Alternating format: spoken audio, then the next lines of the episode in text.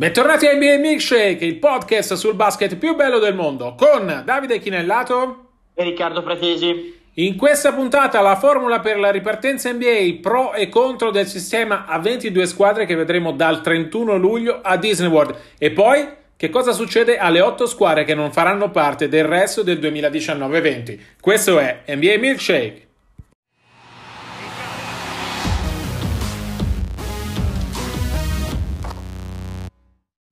Ci siamo quasi Riccardo, ogni giorno che passa eh, sembra più vicino il ritorno dell'NBA, 31 luglio ovviamente a Disney World, esattamente allo ESPN Wide World of Sports Complex, la sede scelta per uh, ricominciare la stagione 2019-20. Allora, ormai credo sappiate tutti che si ripartirà con 22 squadre, ci sono ancora un po' di dettagli da limare, a cominciare eh, dal protocollo sanitario che sarà in vigore in questa bolla medica da cui uh, l'NBA spera per uh, due mesi e mezzo più o meno di tenere fuori il coronavirus perché ricordiamoci che tutto quello che vedremo da luglio in poi e quello che anche le squadre stanno facendo in questi giorni è figlio dell'emergenza. Proviamo a mettere un po' di date alla ripartenza della nuova stagione. Allora, si riparte il 31 luglio, come dicevamo, quando comincerà una fase che viene definita seeding games. Non esattamente regular season, perché non ci sono le 30 squadre, ce ne sono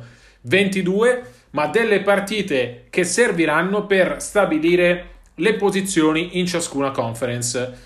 Rimarrà per i playoff la divisione tra est e ovest, tra le 22 squadre ci sono 9 della Eastern Conference, le 8 ai playoff più Washington, eh, sono 13 della Western Conference, le 8 ai playoff più Portland, New Orleans, Sacramento, San Antonio e Phoenix. In pratica tutte le squadre che erano a 6 partite di distanza eh, dai playoff. Ciascuna di queste 22 squadre giocherà 8 partite di regular season. Il calendario è quello già esistente, andrà limato perché ovviamente alcune squadre arrivano a 8 prima di uh, incontrare le, uh, le altre si giocheranno più o meno 6 partite al giorno in un format, eh, chiamiamolo da Summer League. Si comincerà più o meno a mezzogiorno, si andrà avanti con l'ultima partita che finirà attorno a mezzanotte. Circa 6 partite al giorno. La regular season, o comunque questi seeding games, dovrebbero finire il 15 agosto.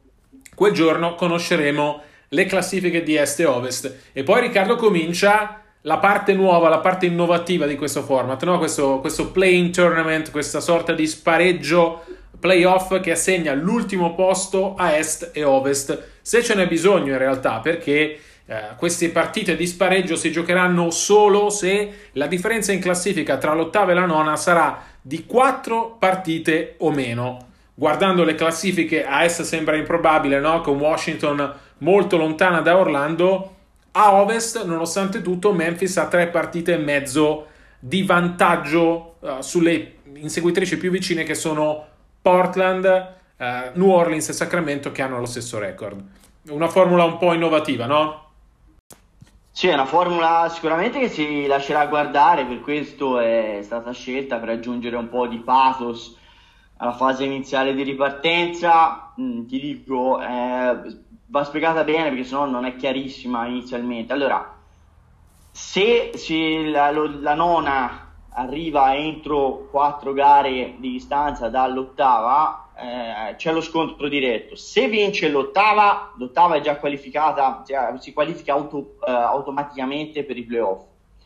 Se vince la nona, c'è un'ulteriore partita che diventa uno spareggio definitivo. A quel punto chi vince è quello qualificato. Per capirci, l'ottava deve All'ottava per qualificarsi ai playoff basta vincere una volta di due partite, la nona deve vincere entrambe le volte. Questo tanto per chiarirsi. Ora, il play-in eh, giocato a metà agosto diventa il, eh, il primo atto eh, dei playoff, diciamo un playoff anticipato, una, eh, non a caso viene chiamato un play-in per, per entrarci, cioè, però è, è, già uno spareggio se vuoi quasi dentro o fuori e diventa appunto uno, il primo scontro diretto vero e proprio, poi la stagione si prolunga e si prolungherà molto fino addirittura una, una, una, boa di spartiacque massima che è data dal 12 di ottobre. Il 12 di ottobre è l'eventuale data prevista per una gara 7 se mai si giocasse delle NBA Finals. Ora, cosa comporta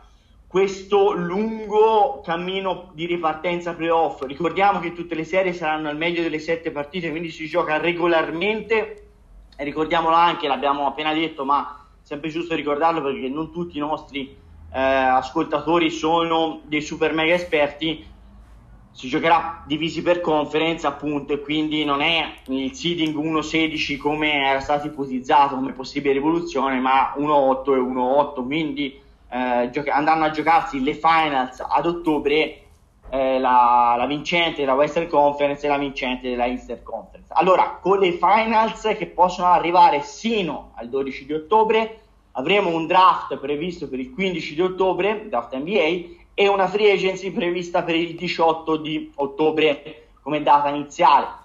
Eh, questo cosa comporta? Che la stagione successiva non potrà iniziare a fine ottobre come avveniva normalmente, entro ottobre, ma dovrà per forza essere differita.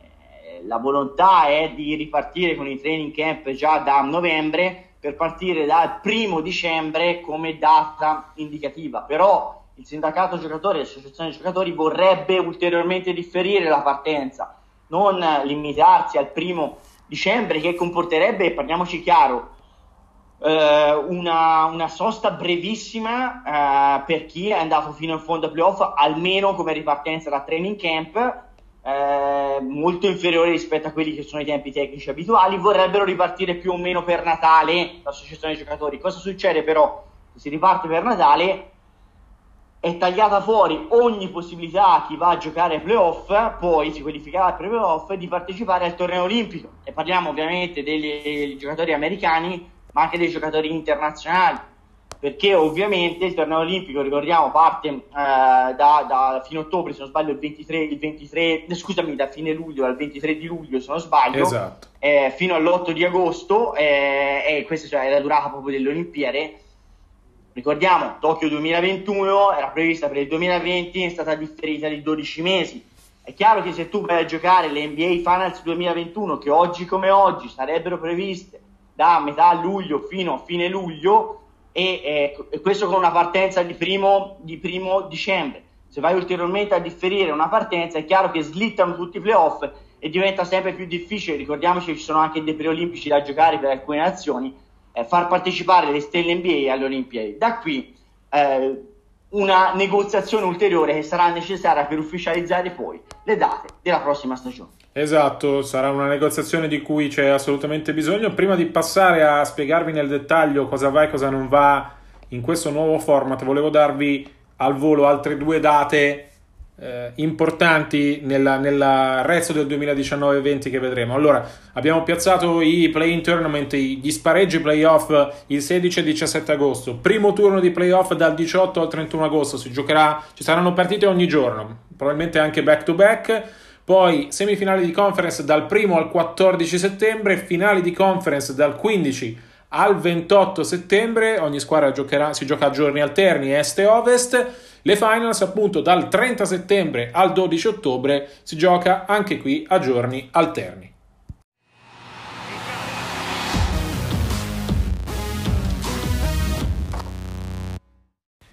Allora Riccardo, passiamo adesso ad analizzare quello che è il format scelto dall'NBA, appunto 22 squadre, il play-in e i play-off al meglio delle 7 partite, la divisione est e ovest.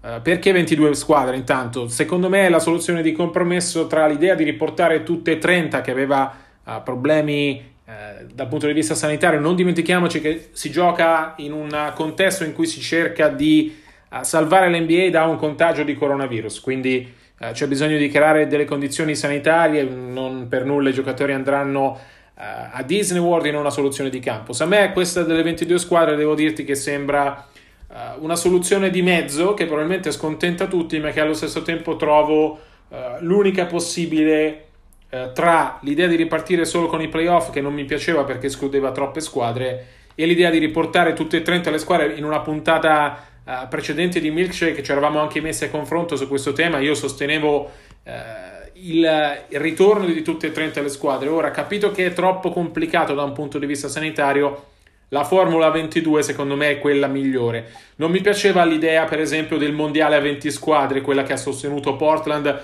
che è l'unica squadra ad aver votato contro, non contro la ripartenza, ma contro questo specifico formato.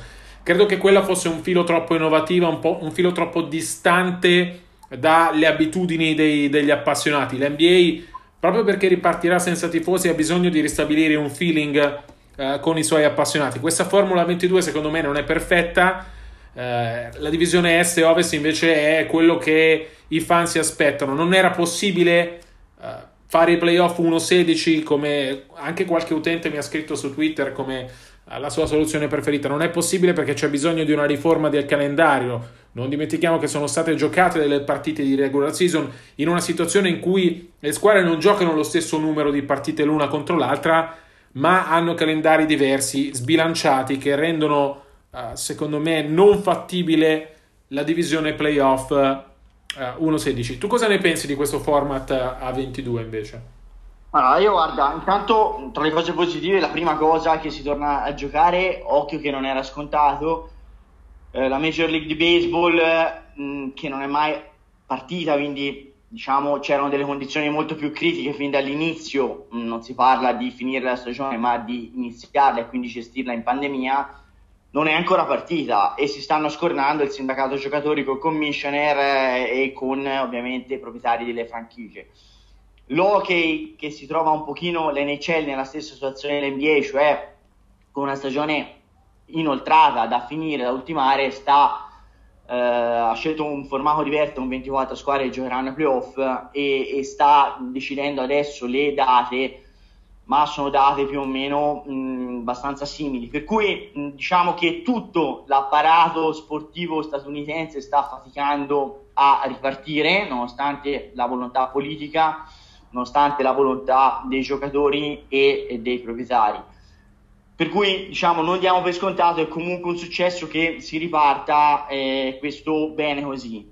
L'altra cosa, secondo me, comunque mh, positiva di, di, questi, di, questa situazione è secondo me che i playoff negli sport americani sono un voltare pagina in assoluto sempre e comunque. Di conseguenza la gente che mi parla di asterischi io insomma mh, tiro, mh, alzo un po' gli occhi al cielo perché la realtà è che la differenza che c'è tra una stagione regolare che dà un certo tipo di verdetti storicamente e le partite secche è sempre differente. Io credo che comunque, o comunque le serie, sì, quello che tengo a sottolineare è che secondo me chi sarà campi- il campione alla fine uh, sarà uh, un campione meritevole di questo titolo. Io credo che, e poi ci ritorno, che saranno un po' le, le fasi iniziali di ripartenza a essere un pochino, uh, come dire, stonate, ma il campione finale secondo me sarà un campione meritevole. L'altro punto favorevole... Aspetta, Prato, prima di farti passare all'altro punto, volevo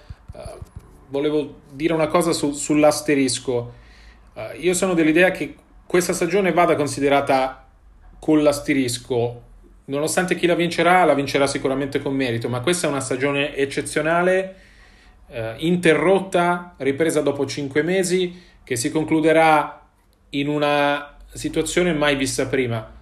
Per quanto chi vincerà lo farà con assoluto merito e sarà il legittimo campione finché qualcuno non lo detronizzerà, sono riuscito a dirlo giusto, eh, credo che eh, ci sarà bisogno di legittimarsi, nel senso ci sarà bisogno di rivincere in situazioni normali.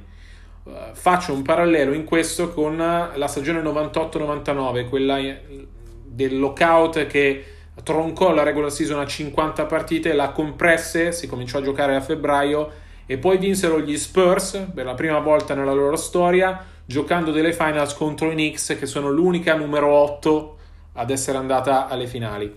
Eh, gli Spurs finché non hanno rivinto sono stati i campioni con l'asterisco e io temo che chiunque vincerà questa stagione finché non ridimostrerà di vincere sarà comunque la squadra campione con l'asterisco, pur legittima come giustamente dicevi tu, ma sarà comunque considerata figlia di circostanze, di circostanze eccezionali come il fatto di giocare per esempio i playoff senza fattore campo. Io non la penso come te, su questo poi faremo prima o poi un uno contro uno, ma ci, avremo occasione di ritornarne. secondo me sono più eccezionali le catombe di infortuni che, che si è verificata a catena nelle ultime finals, quelle scorse di Toronto, e secondo me falsano più alla fine eh, quello che è il risultato finale. È semplicemente lo sport ha mille variabili, in questo caso purtroppo una variabile che non avremmo mai voluto poter, dover considerare perché è una variabile che fatto tante vittime come, come pandemia. E tornando a noi, l'ultimo eh, fattore che io ritengo positivo in maniera un pochino machiavellica, purtroppo il fine giustifica i mezzi, è il fatto che si arrivi a recuperare tutti i soldini, l'NBA arrivi a recuperare tutti i soldini della stagione regolare. Eh, parliamoci chiaro, col China Gate eh, l'NBA dopo aver perso anche i soldi da botteghino e i soldi da botteghino sono da intendersi anche come, come, come merchandising, come vendite di, eh, alle palestre, alle arene, de, de, di, di, tutto, da, da bibite a, a, a, a, hot dog, a hamburger, a patatine, a quello che volete voi, non poteva permettersi un altro bagno di sangue dal punto di vista economico. Ovviamente eh, non è una formula perfetta questa che recupera nelle gare di stagione regolare fino ad arrivare a 70 che equivalgono ne, da contratto alla definizione completa di una stagione di regular season che ricordiamo sarebbe di 82 partite in condizioni normali però purtroppo era un male necessario, eh, un male sì, ma un male necessario. In qualche modo questi soldini rientrano nelle tasche della Lega e quindi a cascata in quelle dei giocatori e quindi a cascata nel servizio che ci potranno poi offrire a noi appassionati prima ancora addetti ai lavori. Ci sono però un paio di cose, e lo sottolineo forte e chiaro, che non mi piacciono. Eh, anzitutto non mi piacciono i tempi, secondo me si poteva ripartire un pochino prima se avessimo avuto, se l'NBA avesse avuto un commissioner più decisionista, perché come dicevo prima c'era la volontà sia da parte della politica americana, sia da parte dei proprietari che dei giocatori di ripartire. La tempistica di ripartenza è stata differita e soprattutto la tempistica dei playoff sarà lunghissima. Ecco, io avrei, fatto, avrei adottato un formato anche di serie iniziali di primo e secondo turno più breve che permettesse di finire prima venendo poi incontro anche alle esigenze a cui accennavo prima dell'associazione dei giocatori di avere uno stacco tra le due stagioni più significativo anche perché, e questo ci tengo a ripeterlo, a sottolinearlo, si rischia eh, una situazione paradossale, cioè che si vanno a giocare in una bolla a ottobre del Finals NBA quando l'NFL gioca non solo nelle, nelle arene, negli stadi delle rispettive franchigie, ma perfino col pubblico sugli spalti o magari una porzione di pubblico. Sarebbe una caduta d'immagine dell'NBA clamoroso, un autogol clamoroso di Silver Occhio perché questa cosa potrebbe verificarsi in maniera abbastanza fragorosa. La seconda e ultima cosa che non mi è piaciuta molto, anzi che non mi è piaciuta per niente, è il fatto che comunque inevitabilmente nella prima fase di ripartenza i risultati sportivi maturati nella prima parte della stagione vengano un pochino rimessi in gioco in maniera proprio per un discorso di business per recuperare i soldi come dicevo prima Secondo me se eh, per incoronare poi un campione non si useranno, ci saranno particolari compromessi e la, il vincitore sarà comunque sarà legittimo, addirittura sacrosanto, faccio molta fatica a capire come Memphis e Orlando, per dirne due, possano essere soddisfatti di questa situazione. Insomma, Orlando aveva conquistato il playoff ovest adesso Washington che era completamente tagliata fuori ha una chance di conquistarsi quantomeno il play-in in maniera onestamente per, per ragioni appunto economiche e non, e non, sportive. A ovest Memphis aveva tre gare e mezzo di vantaggio senza andare a roulette russa del play-in. È vero che aveva un calendario difficile è vero che aveva Clark e Jackson rotti ma è altrettanto vero che Portland aveva mezza squadra fuori che adesso recupererà è altrettanto vero che una squadra, cioè diciamo delle squadre come, secondo me anche un maggior talento in assoluto come i Pelicans e i Kings avranno l'occasione di riorganizzarsi e non dovranno far nulla, cioè se mantengono queste distanze basta arrivare ottavi e poi se la possono giocare in uno scontro diretto in condizioni normali, questo non sarebbe successo. Credo che la, l'altra cosa di, di questo format che dia, riattaccandomi a quello che hai detto tu, chance a squadre che erano completamente tagliate fuori. Washington sicuramente è la squadra che ha vinto no? da, da, questo ritorno. Aveva completamente abbandonato ogni speranza di playoff e si stava concentrando sul ritorno di John Wall. Tra parentesi, John Wall a Disney World non giocherà, per cui eh, non l'avrà. Però ecco, più che Orlando, secondo me, eh, i Wizards devono fare la corsa su Brooklyn che andrà uh, senza Kyrie Irving e senza Kevin Durant, con una squadra che aveva sì trovato un suo equilibrio, ma in realtà aveva cambiato coach uh, pochi giorni prima di ripartire, per cui i Nets credo siano una delle incognite più uh, importanti di questa, di questa ripartenza e rischiano se Washington dovesse rimontare, non è affatto scontato perché ovviamente il calendario comprenderà solo le squadre nella bolla, per cui saranno tutte partite difficili per Washington. Guarda, sottolineiamolo, mm, le squadre meno forti tra queste avranno difficoltà a mettersi un filotto di vittorie perché avranno di fronte squadre fortissime e motivate esatto. a giocarsi un seeding, eh, un incrocio meno impegnativo eh, nel primo turno dei playoff. Per cui no, non vi immaginate dei, dei, dei ribaltoni clamorosi di classifica perché non sono ipotizzabili, poi vedremo quello che succederà per carità. Però ecco, per esempio, la, la corsa ovest è assolutamente incerta e proprio il motivo per cui in realtà è stato inserito uh, questa formula del play-in che devo dire è chiaramente figlia del, dell'eccezionalità di questa situazione, del fatto che uh, non aveva senso portare delle squadre al momento fuori dalla zona playoff senza dare loro una chance ulteriore perlomeno di arrivare a giocarsi ai playoff. Se ricordate, Damien Lillard lo ha anche detto: Io vado a giocare a Disney World solo se Portland gioca partite significative.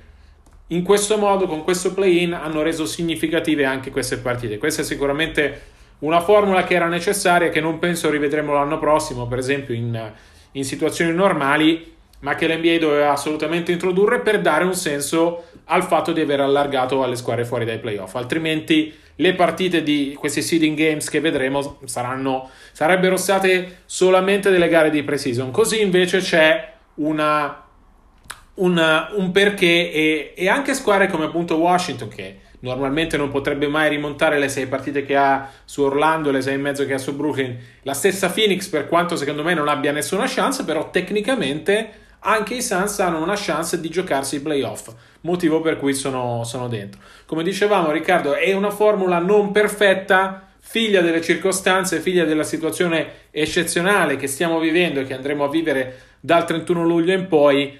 Però ecco, nel complesso mi sento di dire che l'NBA ha trovato il modo giusto, il modo che scontenta forse meno, no? Di, forse non è, sicuramente non è il modo perfetto, però è il modo che scontenta meno e che eh, consente a più squadre di far parte di questa bolla e rende più significative le partite che vedremo in due mesi e mezzo, anche se non sono ai playoff.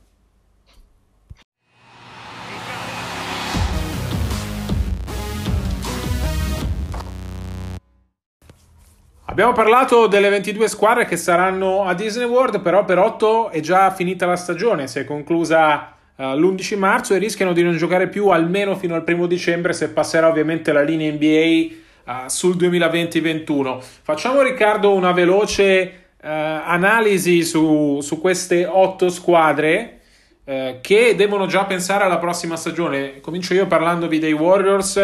Ovviamente è stato l'anno orribile per, per Golden State, una stagione assolutamente disastrosa, ben al di sotto delle attese, colpa dei troppi infortuni. Clay Thompson fuori tutta la stagione, Steph Curry praticamente ha giocato solo una partita nel 2020, giocherà solo una partita nel 2020 perlomeno tra, tra gennaio e novembre. I Warriors guardano già alla prossima stagione con tante incognite, a cominciare da che cosa fare con la loro scelta al draft, che sarà verosimilmente alta, visto che sono uh, con uh, Cleveland e Minnesota la squadra che avrà più chance di vincere la prima scelta alla lotteria. Io personalmente credo che farebbero meglio a scambiarla per un giocatore già affermato che consenta loro di tornare competitivi basandosi ovviamente su Curry, Thompson e Green, come hai scritto giustamente tu su Gazzetta, la grande delusione Warriors di questa stagione. Eh, però ecco, Golden State ha come orizzonte quello di tornare ad essere grande. Completamente diverso invece eh, l'orizzonte di Atlanta con Trae Young che è l'unica buona notizia secondo me della, della stagione degli Hawks. John Collins fuori per droga è stato eh, il, il, punto che ha fatto crollare il castello di carte. Clint Capela può essere interessante. Atlanta deve invece ripartire non tanto dal draft quanto da capire quali giovani mettere attorno a Young, Collins e Capella che sono eh, le tre colonne della sua ricostruzione. Ricostruzione anche per Detroit. Derrick Rose è stata secondo me l'unica notizia positiva eh, di questa stagione. È andato via Andre Drummond. Eh, è rimasto invece Blake Griffin che si è fermato per infortunio. Lui è la grande incognita secondo me dei Pistons del futuro. Io cercherei di ricostruire attorno a lui, però lui deve essere eh, sicuro di voler far parte di questo progetto, altrimenti meglio darlo via. Per i Pistons ovviamente il draft sarà eh, la grande porta verso la nuova stagione. Eh, Cleveland invece secondo me è una grande incognita, hanno deciso di affidarsi a Bickerstaff eh, dopo aver sbagliato la scelta dell'allenatore, hanno preso Beeline quando tra l'altro potevano prendere Ettore Messina, però insomma hanno preferito un 66enne più bravo al college che con i professionisti. Cleveland è ancora prigioniera dell'era LeBron James e l'ultima scoria si chiama Kevin Love. È un giocatore assolutamente da eh, cedere perché non può far parte della ricostruzione, ma è un giocatore che non ha mercato perché ha un contratto folle eh, e per un giocatore che si infortuna troppo come lui è assolutamente insostenibile. Uh, Cleveland deve riuscire a cederlo, se ce la fa avrà vinto l'off season. Le prossime quattro a te. Allora, chiudo il segmento con le quattro rimanenti. Partiamo da New York, Noblesse Oblige, in X, franchigia storica. Qui c'è il nodo allenatore, ricordiamoci c'è Rose, il nuovo, nuovo dirigente eh, in, in capo. Eh, è certo che insomma, i rumor sono abbastanza allarmanti perché si parla eventualmente di Tibodo come favorito. Io credo che insomma, Tibodo sia obsoleto sia come atteggiamento nei confronti dei giocatori sia come basket, il suo attacco è sempre stato mh, rimasto agli anni 90, ma anche la sua difesa, insomma, di cui è specialista l'Ice famoso, lui non cambia sul perimetro e in realtà l'NBA va su una difesa che cambia sempre di più. Secondo me è un allenatore sorpassato, ehm, obsoleto, che sarebbe un, un errore clamoroso, soprattutto perché non è in grado di relazionarsi con i tanti giovani interessanti che ci sono in rosa, da RJ Barrett, Knox, Antivichina, Smith, Robinson e quanti volete voi. A me piacerebbe personalmente Atkinson che dovrebbe solo cambiare franchigia rimanendo a New York per i Knicks. Le altre tre, allora, eh, facciamo una capatina veloce nella Western Conference. Minnesota, ehm, io credo che sia forse la franchigia messa peggio in assoluto di tutta la Lega, semplicemente per il motivo che è l'unica tra quelle otto rimaste fuori addirittura è in eh, luxury tax. Questo fa capire che ai risultati deficitari fa riscontro anche una situazione eh, di tetto salariale abbastanza complicata. Tra l'altro devono eh, rinnovare Beasley, se vogliono rinnovare Beasley, e costerà a diversi soldini nel caso ci, mh, ci riescano. Loro più di tutte, secondo me, le squadre che sono rimaste fuori avrebbero avuto bisogno di tornare un po' alla Phoenix anche senza un obiettivo alla portata per provare a far giocare assieme Towns e Russell dopo la trade che ha portato Russell nel Minnesota eh, sarebbe stato utile per provare certi schemi e meccanismi invece non è stato purtroppo possibile. Eh, mi mancano due franchigie partiamo da, da, Charlotte. Ecco Charlotte di Michael Jordan si è parlato un proprietario di Charlotte Hornets si è parlato molto per The Last Dance insomma, eh, purtroppo in, in, termini di gestione della franchigia se ne parla poco perché è una delle più deficitarie nello sport, nella storia dello sport americano. Vanno avanti con Borrego, ha capito. Monk è stato appena reintegrato dopo il discorso mh, droga, dopo la sospensione per, per droga. Graham ehm, è stata la rivelazione, vedremo se lo legheranno a lungo termine alla franchigia. Anche qui la scelta del draft sarà fondamentale. Poi chiudiamo appunto con l'altra squadra di Michael Jordan, quella in cui è stato grande, Chicago Bulls. Ecco, eh, Chicago Bulls stanno in questi giorni, Carni Sovas, ci ho appena scritto un pezzo per Gazzetta, sta valutando cosa fare in chiave allenatore, non è ancora mai stato a Chicago, non ha ancora mai parlato personalmente con nessun membro del coaching staff, di, vis-à-vis diciamo di persona, e vuole prima parlare con Boylan, la cui sorte sembra comunque segnata, giustamente, aggiungo, eh, i rumors danno per favorito Udoka, Ime Udoka, ex specialista difensivo degli Spurs, ex speciali- è attuale specialista difensivo come assistant coach dei Philadelphia 76ers, al di là dell'etichetta Spurs che promette sempre bene, insomma sarebbe comunque un po' una scommessa perché comunque sarebbe il suo primo incarico da, da capo allenatore, per cui insomma Chicago non so se in questo momento abbia bisogno di una, di una, di una dell'ennesima scommessa, per Chicago che ha tantissimi giovani interessanti, manca un pochino secondo me il nuovo franchigia, secondo me non può essere la Lavigne perché in sei stagioni da professionista NBA non ha mai fatto playoff, eh, ci vorrebbe tra- scambiare alcuni buoni giocatori per un campione e eh, individuarlo, anche qui la scelta del draft sarà fondamentale.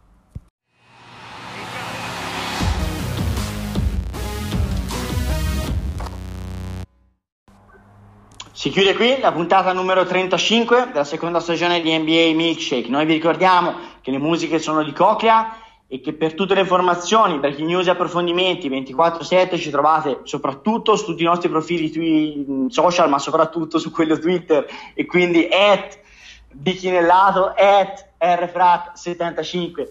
Buona NBA, a presto, noi vi diamo appuntamento a martedì, ragazzi.